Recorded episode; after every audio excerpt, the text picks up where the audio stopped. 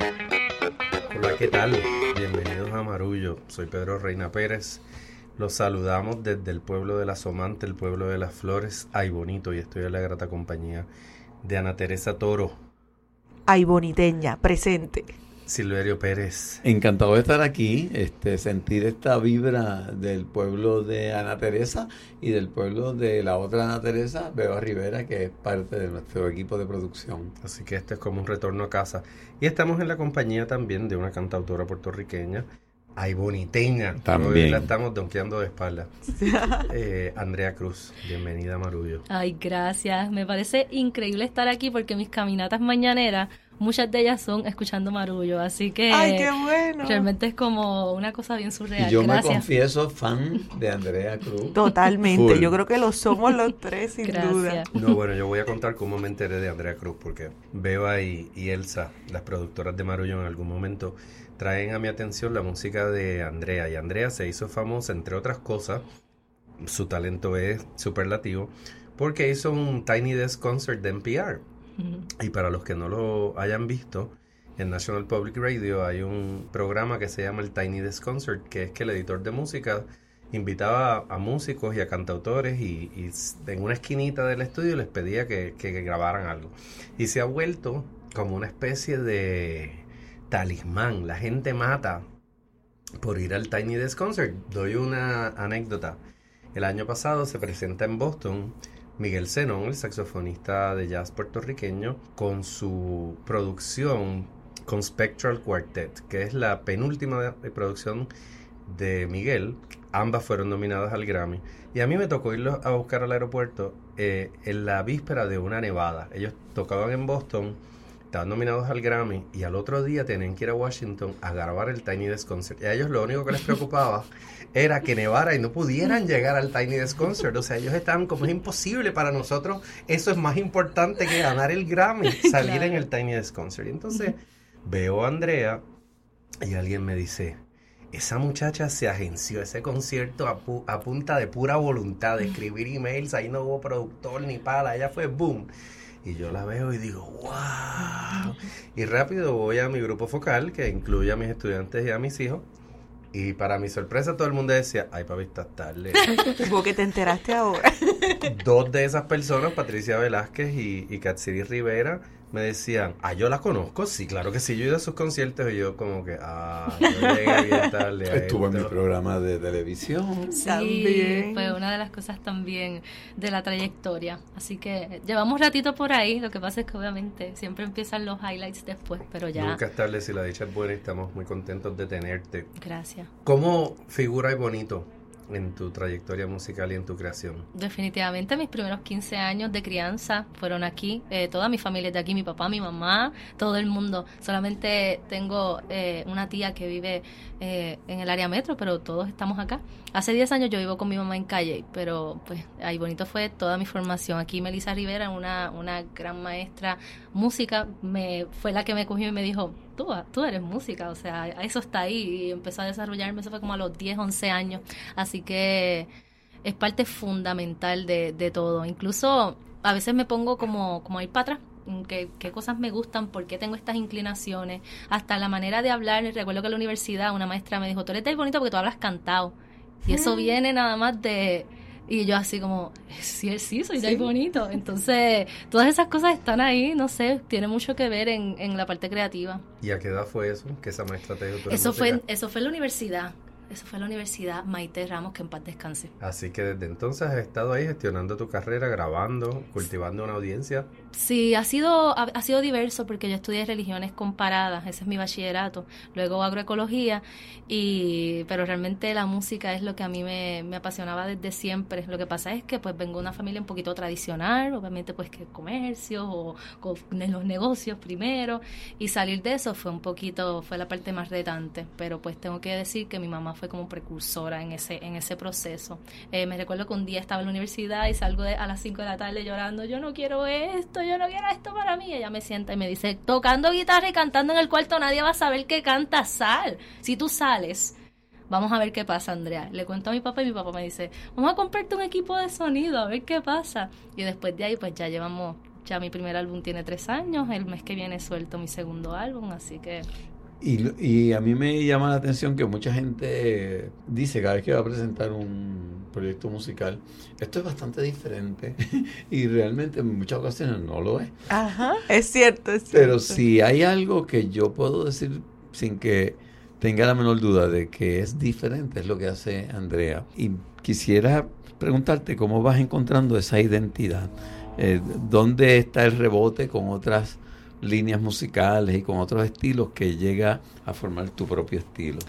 Eh, es bien loco porque Brenda Hopkins, que es ¿verdad? la pianista jazzista, es mi maestra, de creatividad. Sí. Cuando estoy en la universidad en ese transcurso de termino o no, me voy a estudiar música, ya me queda un trimestre para graduarme de bachillerato, eh, me quedo ahí y empiezo a tomar eh, cursos con ella y ella me dice, tu identidad viene por no tener nada académico no tienes ninguna regla, no tienes, no conoces los reglamentos, no conoces las limitaciones dentro de la música, dentro de tu voz, no, tú no sabes eso. Para ti es un espacio de expresión completamente libre y tú misma te has encargado de crear tu fórmula y así ha sido hasta ahora. No he tenido la oportunidad de tomar clases ni de canto, ni estudié música tampoco, Ah, wow. ni de guitarra, ni nada. Simplemente eh, lo hago de otra manera informal, eh, que es muy válida y está más que comprobado. Intuitiva, comprobado. Tenemos a los Beatles, tenemos a grandes músicos que han, claro, que han transformado la música por eso mismo, porque no encontraron límites y reglas. Así que para mí eso es bien importante. Ese proceso creativo es, es- es tiene que ser divertido,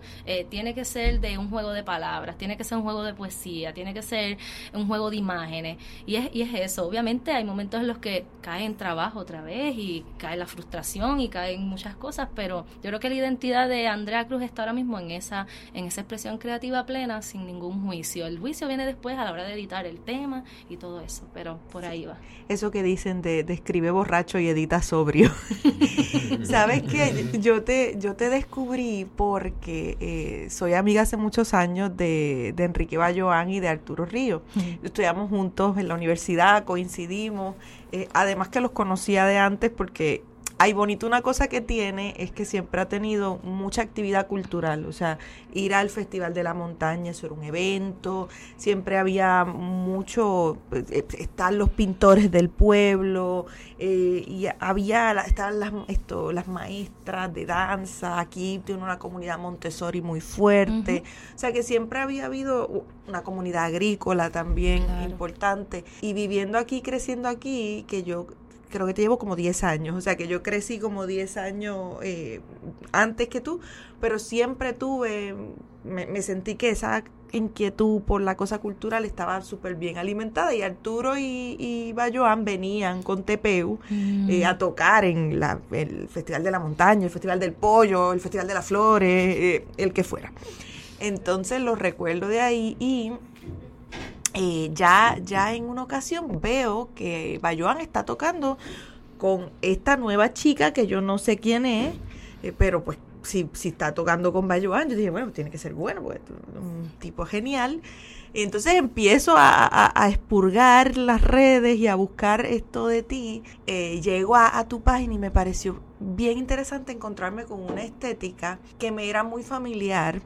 Eh, o sea, no solamente eh, pues tu, tu voz y, y- y- y tus composiciones, sino la estética que estabas proyectando. Usualmente, eh, pues una chica joven, guapa, va a sacarle punta a eso. Pero yo lo que veía en ti era una estética que hablaba del campo, que hablaba de la tierra, que hablaba de la tradición, pero sin necesariamente romantizarla, porque no todo tiempo pasado fue mejor, definitivamente. Entonces, lo, lo que me da mucha curiosidad y quería preguntarte es, eh, ¿cómo vas cuajando la estética que proyectas? Porque es una estética que a mí me resulta súper atractiva, súper familiar y definitivamente es como dice Silverio, es diferente. Sí, yo creo que recae en que no es un personaje como el entretenimiento. El entretenimiento es, eh, tienes que hacer un tipo de personaje. Es lo que yo soy como persona y, lo, y me asumo desde ahí. Tal vez dentro de cinco años quiera hacer otra cosa Claro. o sí me atreva a escotarme. Sin embargo, ahora mismo no es una Y cosa se vale que- igual, Claro, claro. eh, pero ahora mismo no es una cosa que prefiera. Realmente abrazo mucho eso, eh, porque también si me voy a mis influencias, pues Mercedes Sosa, Violeta Parra, pues entonces pues era una cosa más imaginaria que física, ese ese contacto, ese contacto físico yo siento que no es no es primordial, que es al revés, es la cosa imaginaria, eso es lo que por lo menos yo busco, que la gente se atreva a imaginar, que la gente busque otra cosa, que se atrevan a cerrar los ojos al revés. Para mí eso es muy importante, que se atrevan a cerrar los ojos para que creen otra cosa y se despeguen de lo que están viendo de mí, sino que lo que están escuchando sea la guía de, de eso. Así que yo creo que es eso, realmente esas vestimentas, esa cosa estética, todo es una cosa que a mí me gusta, a mí me atrae, que, que es lo que quiero llevar realmente. Eres tú. Sí, sí es muy desnudo. La realidad es que sí es muy vulnerable y es muy desnudo porque eso es lo que, lo que yo soy. Yo diría que esos son los ingredientes que busca la gente hoy en los artistas. La gente quiere cosas originales. Auténticas. Que no estén... Esta fascinación con la palabra artesanal de lo que habla... Y orgánico. De, de, que queremos... queremos verdad. Aunque está usada la palabra. Claro. Queremos cosas que sean de verdad. Es De cierto verdad. Que, que, que sean hechas con el cariño y el empeño individual y tenemos un, un buen instrumento para medir el bullshit cuando escuchamos algo que es como, ah, esto es un gimmick, esto es una muletilla, es un truco. Cuando uno te escucha es interesante eh, notar que tú dices que no has estudiado música, pero tienes una técnica vocal sofisticada y tocas la guitarra mejor que Ana Teresa y yo. Eso no es muy difícil, Pedro, bendito sea Dios, que ya vivimos Ana- para pasar vergüenzas al lado de Pero Silverio. entonces es mejor que, que Beba, una compañera de nosotros que sabe dos tonos. Do- mira, ve, beba. Y se graba, Eh, lo gra- se graba tocándolo. Sí, entonces cuando va a pasar de la melodía va de la a re, hay un silencio entre, en el brinco Claro, de las manos entre ese va. ra y ese Había un silencio de redonda ahí, era lo que pasaba. Cuatro tiempos de silencio.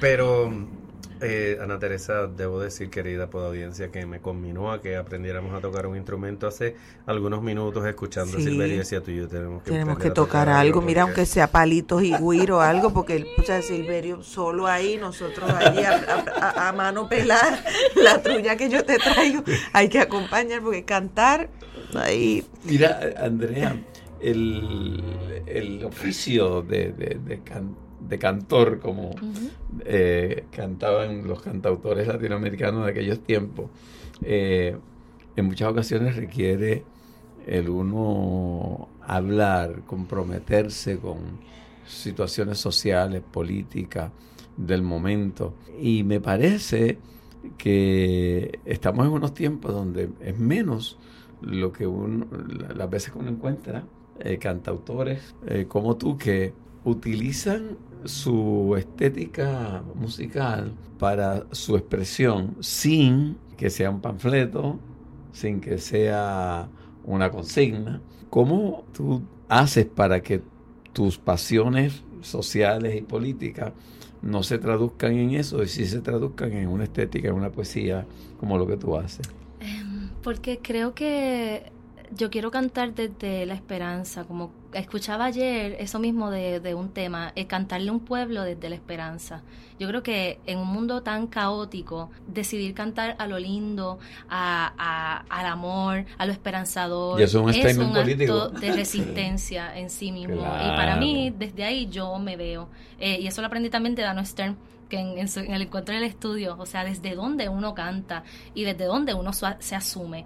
Y por naturaleza me sale así. Todavía no he logrado escribir una canción con ira, todavía no he logrado al revés, es, es- es al revés, es como acompañar al pueblo en momentos de crisis y dolor. E- En eso yo creo que pues ha sido como la visión y el oficio hasta ahora. Sí, es que es que es, es una forma del servicio y de y pues trabajas con la música, pero como compositora trabajas con las palabras. Entonces, si, si tienes esa posibilidad de, de- de manejar las palabras como orfebrería, pues ese es el servicio que puedes hacer y, y hay veces que hay que regalarle a la gente palabras para la rabia, pero también palabras para el amor y para la Para la esperanza. esperanza. Entonces, no, no se puede quedar en, en- en un solo lugar.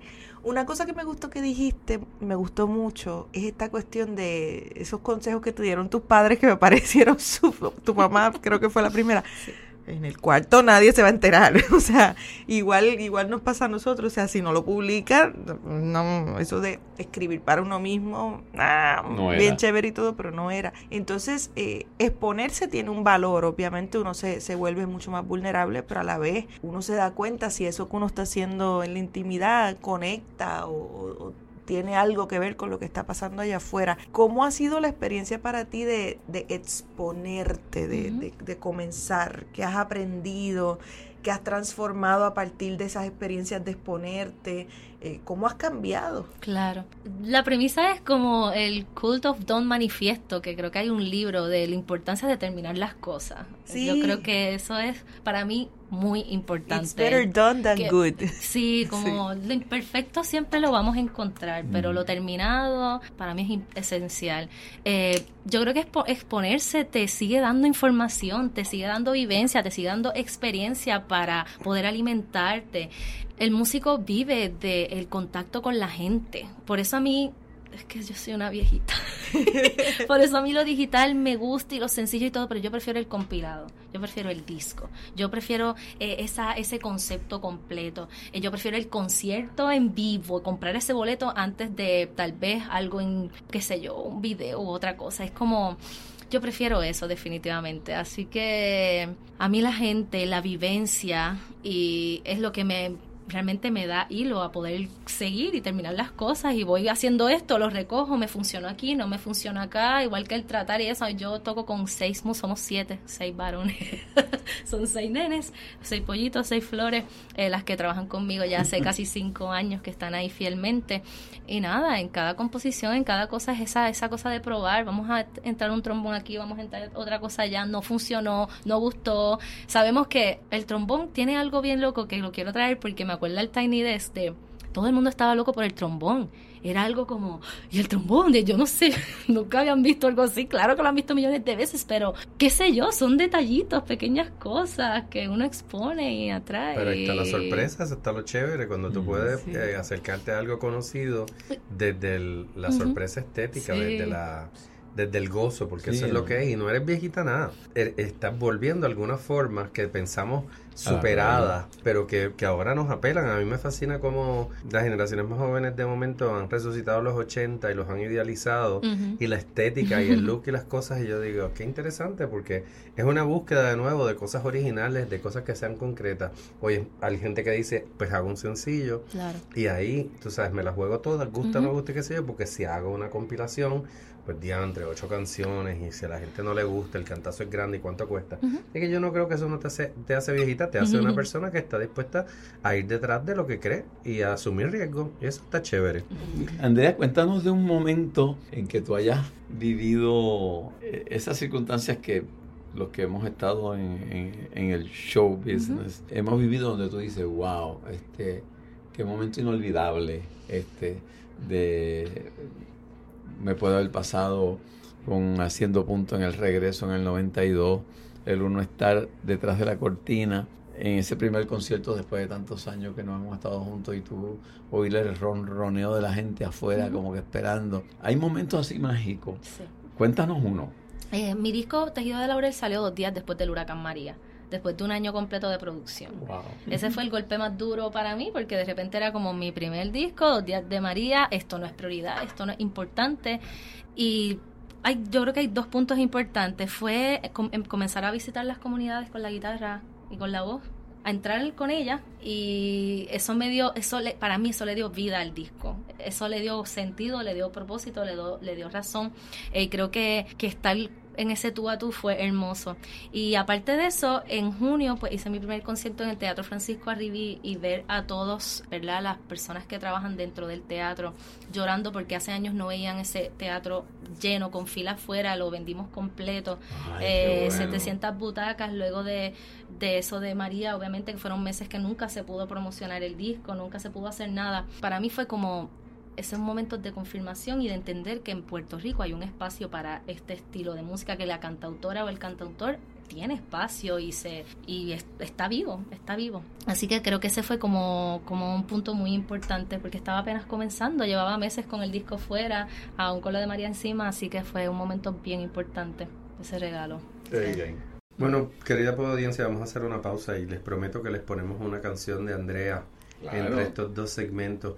Eh, los sonidos ambientales que van a escuchar en esta grabación son cortesía de la, de la, de la Superfarmacia, Superfarmacia San, San José, José, que estamos aquí eh, en una esquinita de la farmacia haciendo esta grabación y eh, oigo todo tipo de cosas que se va a oír en la grabación, pero nada, es la ambientación natural. Síganos en las redes, estamos en Instagram y en Twitter como arroba marullo media y en Facebook como Marullo. Volvemos después de esta canción de Andrea Cruz. Esto es Marullo.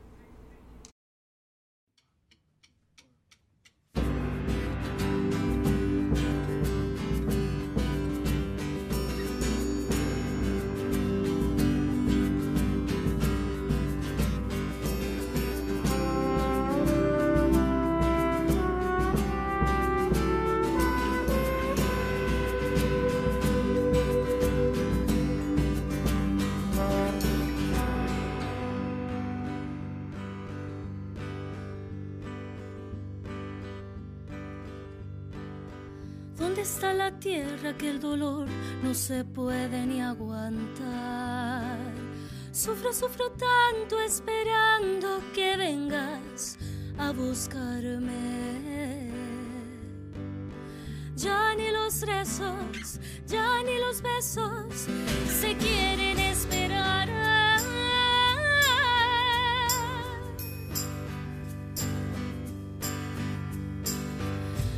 ¿Dónde está la tierra que la luna no se quiere ni asomar? Hasta las hojas preguntan por qué no sonrío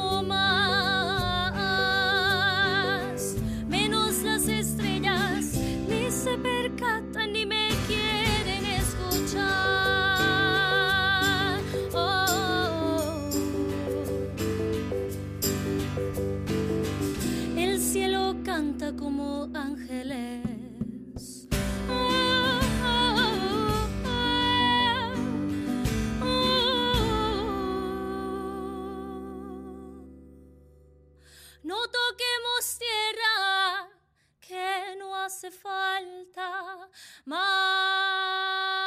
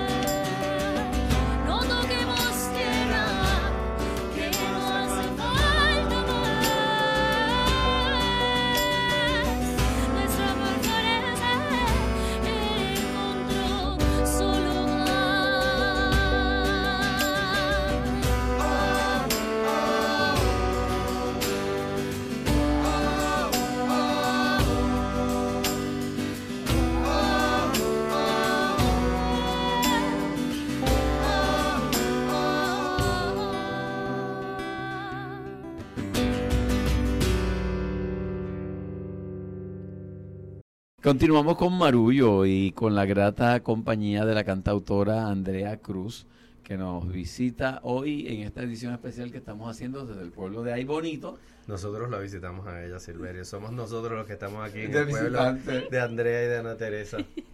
Y estamos compartiendo un poco su proceso creativo, su forma tan única de presentar su arte y estamos bien contentos de que eh, ese trabajo que has ido haciendo de forma tan minuciosa y tan de- dedicada está teniendo un fruto extraordinario. Ya, ya decir el nombre de Andrea Cruz, ya eh, la gente lo reconoce y sabe que hay un estilo ahí eh, que, que nos satisface mucho porque es una nueva voz que, que se levanta y que dice las cosas de una forma diferente. Andrea, me, me, da, me da mucha, mucha curiosidad ampliar sobre esto que decías de la importancia de terminar las cosas, porque a veces en las artes eh, la inseguridad o el ego o la aspiración a hacer algo siempre mejor o el miedo eh, nos impide terminar un proyecto. O no tenemos la disciplina que a veces requieren los proyectos. Y una cosa que, que a mí me gustó mucho de tu propuesta es que sintonicé con ella en el sentido de que yo veo que lo haces en serio o sea todo bien organizado bien montado. Esto si vas a hacer una presentación, nos, uno ve todo el, el, andamiaje, o sea, lo hacemos en serio, pero tampoco hay esa rigidez de que me lo estoy tomando tan en serio, todavía se ve el juego, todavía se ve el gozo. Entonces quería plantearte esos dos temas, primero el de superar todo lo que a veces nos impide terminar las cosas y decir, mira, esto es lo que yo pude hacer ahora con las herramientas que tengo y, y sigo para adelante. Y segundo, esa idea de, de hacer las cosas en serio, pero no tomarlas tan en serio. Y yo sí. creo que quizá ahí Silverio. y de eso se trata esa tem esta temporada. Estamos hablando con la gente que opera ¿verdad? en los márgenes, pero con concreción y con propósito. Sí. sí. Creo que uno va a esperar el juicio que uno emite. Entonces yo creo que hay que estar claro de eso. Yo sé que van a ser dura conmigo porque yo soy dura con los proyectos. A mí, a mí me gustan los proyectos que tienen propósito, sentido, que yo logro ver eh, su concepto y logro ver la imagen y logro ver todo.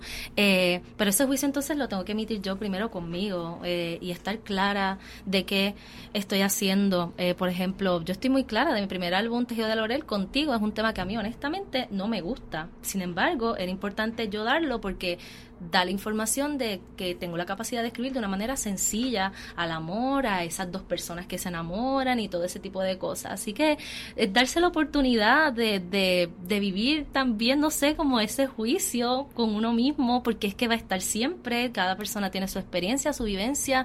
Eh, hay que empezar a derrotar esa cosa de tomarlo personal, que yo creo que es algo también que hay que batallar todo el tiempo. Eh, y cada, cada persona tiene su gusto y pues hasta ahí yo puedo llegar, pero para mí eso es bien importante. Yo tengo primero mi juicio conmigo y, y, sé qué cosas me gustan de mi trabajo y sé qué cosas no me gustan y sé cuáles son mis debilidades y cuáles son mis virtudes y siempre dejo un espacio también para ese listado todavía que me falta por mejorar. Así que yo creo que ese, ese primer encuentro con uno es bien, como creador, es bien importante. Tampoco es llevar el látigo, pero sí es importante. Por ese lado. Sí. Y Silverio, como tú lo has sentido, porque tú terminas las cosas. Uh -huh. Eso eso es una cosa que Pedro y yo siempre hemos admirado de ti. Pero sobre todo esa ese desapego a la perfección. Esto es lo que hay porque hay que hacerlo ahora. Pues vamos para adelante. Eh, esta mañana cuando me senté a escribir algo para ponerlo en las redes como un poco eh, reacción a lo que había sucedido en las demostraciones de la noche anterior. Y esta, esta idea que me vino, este recuerdo que me vino, estaría bien bueno para un cuento. Caramba, lo dejo ahí, pero lo inmediato me decía, no. Era urgente. Es urgente hacerlo y lo escribí y al ratito pues, lo vuelvo y lo releo y lo releo. Sí, esto podría evolucionar, pero esto es lo que necesita el momento pues ya, se acabó. Esto claro, es. claro, sí. Pero muchas veces eh, eh, hay personas que no, que no puedan desprenderse de eso y tal vez el perfeccionismo es un, un freno sí. a que puedan producir más. Siento que se nota cuando se sobreedita y cuando se sobrecarga algo eh, y le, se pierde la magia de, de eso. Pues esa es mi experiencia como...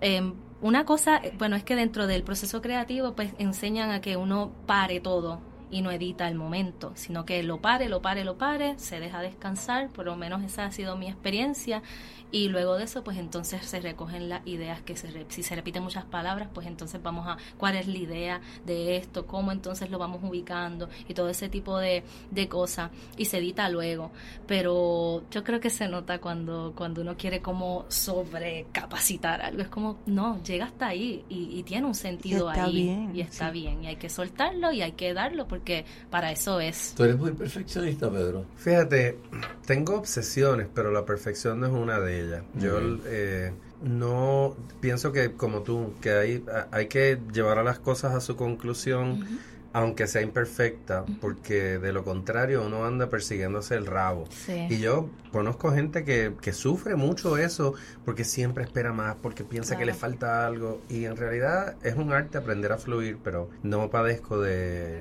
del perfeccionismo. Pues qué bueno, Ana Teresa, porque vamos a tener la novela pronto entonces. Entonces ya tendremos por fin esa emplazado, me satisfacción. hicieron la... la- la- la- Te hicieron caí una- solito. Mira, Te tiramos no, y- la Y cascarita. el chiste es que esa camita, yo dije, "Diache, mira cómo ha quedado.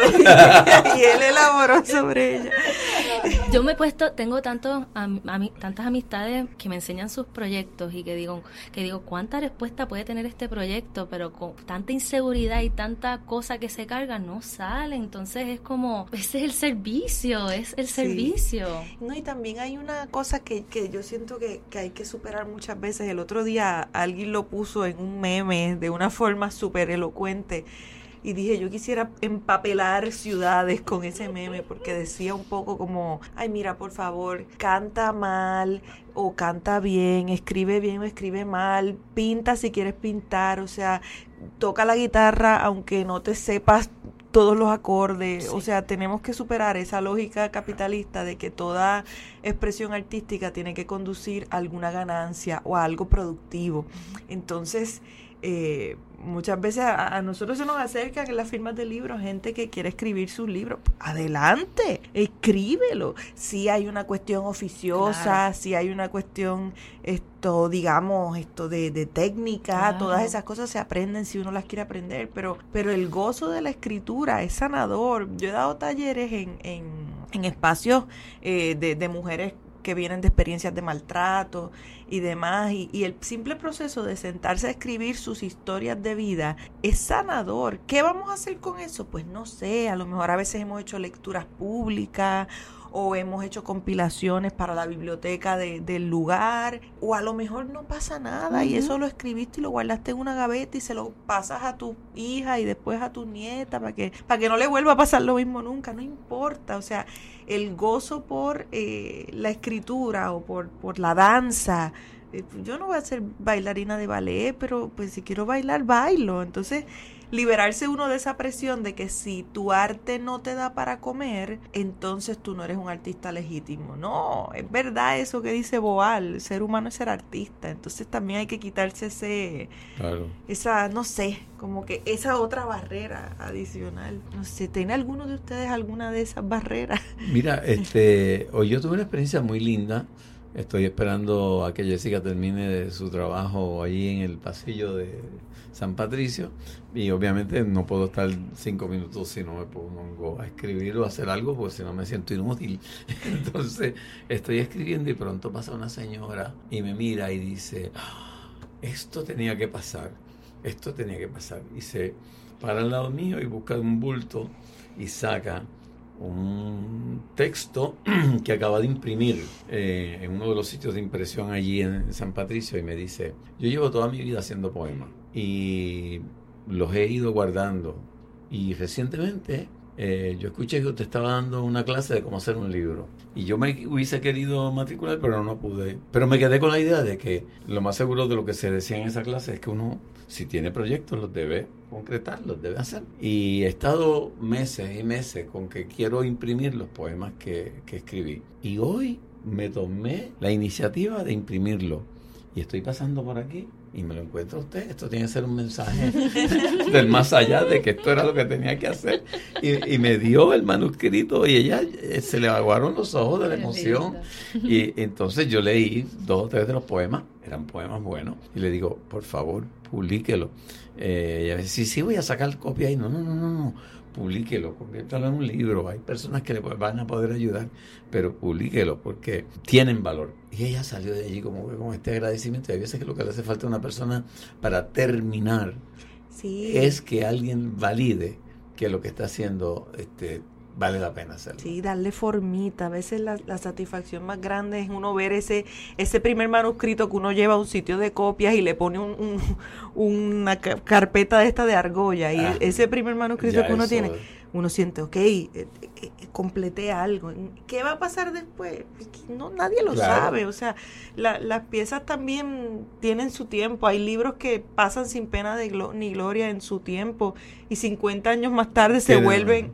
Porque la, también no, no depende de ti, lo que depende de ti es terminarlo. Y hablando de terminar, es el disco que estás a punto de terminar. ¿Qué tiene distinto? ¿Qué, eh, qué otra Andrea uno puede ver ahí?